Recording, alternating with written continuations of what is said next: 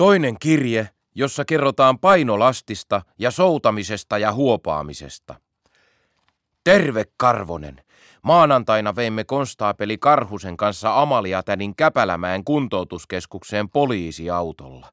Täti sanoi, että oli vähän noloa tulla paikalle mustalla maijalla.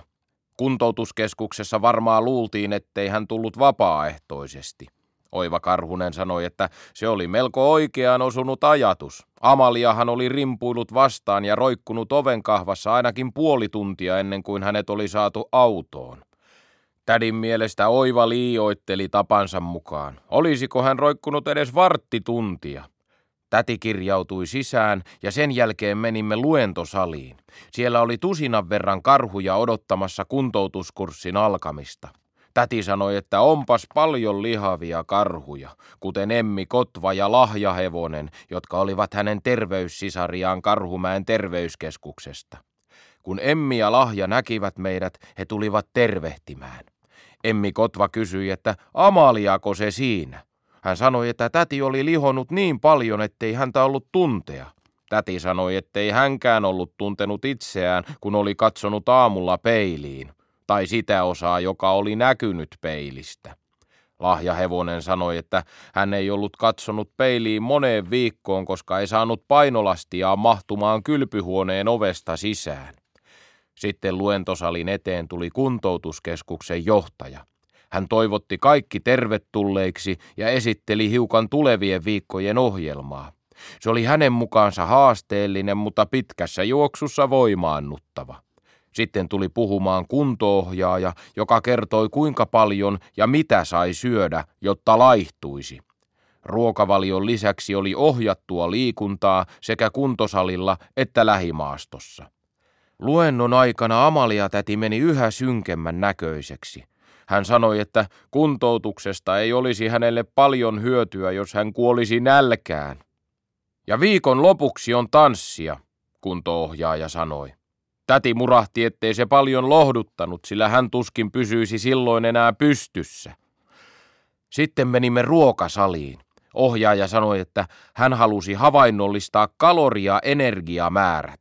Pöydillä oli lautasia ja niillä kaikenlaista syötävää. Oli lihapiirakoita, makkaroita, karkkeja, parsakaalia, papuja, perunalastuja ja hampurilaisia.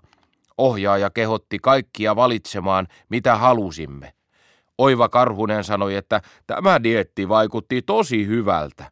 Hän valitsi kolme hampurilaista, metrin makkaraa ja ämpärillisen ranskan perunoita. Minä otin yhden hampurilaisen, samoin kuin täti. Kun olimme syöneet, ohjaaja käski meidän kääntää lautasemme ympäri.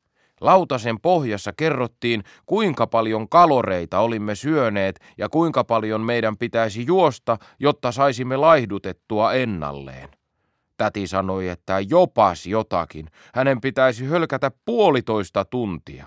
Entä soiva?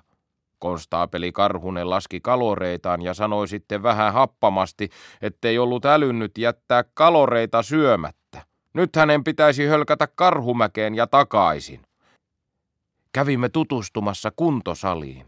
Se oli suuri halli, jossa oli paljon kuntovälineitä. Kuntopyöriä, soutulaitteita, juoksumattoja ja painonnostopenkkejä. Täti sanoi, että hän ajatteli aloittaa varovasti ja pitäisi vain perää soutulaitteessa ja ajaisi kuntopyörällä pelkästään alamäkeä.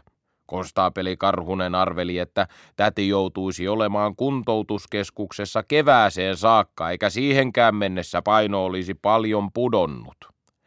Hyvästelimme Amalia tädin ja toivotimme hänelle voimia laihduttamiseen. Kotimatkalla konstaapeli Karhunen kysyi minulta, mitä arvelin, kuinka siinä kävisi. Sanoin, että täti tuli nälkäisenä kauhea vihaiseksi. Oivan nyökkäsi ja sanoi, että näkisivätpä hän Käpälämäessäkin millainen on takapuoleen ammuttu karhu. Että sen pituinen se meidän käyntimme kuntoutuskeskuksessa sitten oli.